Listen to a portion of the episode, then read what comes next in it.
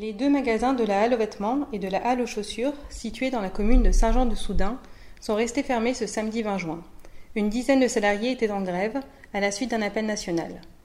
L'enseigne, propriété du groupe Vivart, qui compte près de 5800 salariés sur 830 sites en France, est placée en redressement judiciaire.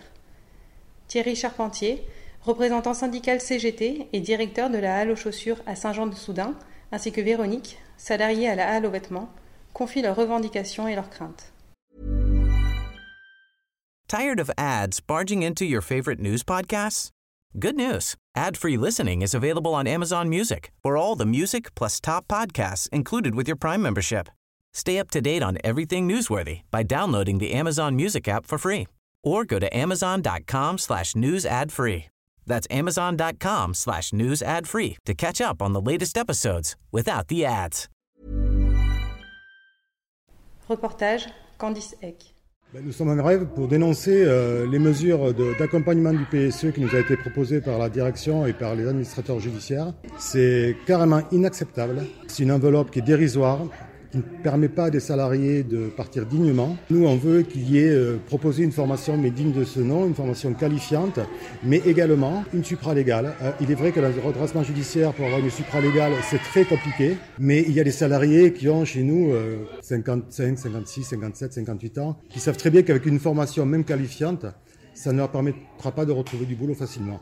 Donc ils veulent au minimum une supralégale digne de ce nom qui leur permette d'arriver euh, avec des petits boulots par-ci par-là euh, jusqu'à la retraite. Ce magasin n'est pas concerné par une fermeture, mais ça ne veut pas dire que les salariés ne seront pas licenciés. Étant donné qu'il y a un système de critères d'ordre, c'est-à-dire ancienneté, l'âge, euh, soutien de famille, qui vont rentrer et on va faire tourner ce critère d'ordre dans les magasins d'une zone lycée. Et celui qui a eu plus de points resterait, ceux qui ont le moins de points partiraient.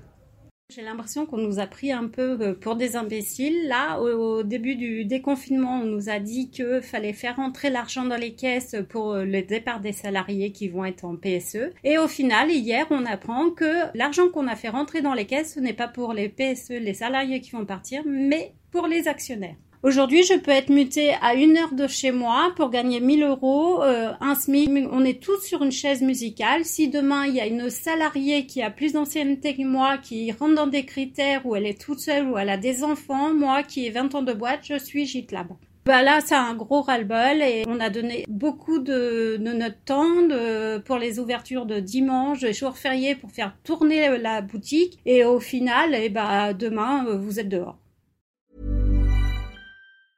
Tired of ads barging into your favorite news podcasts?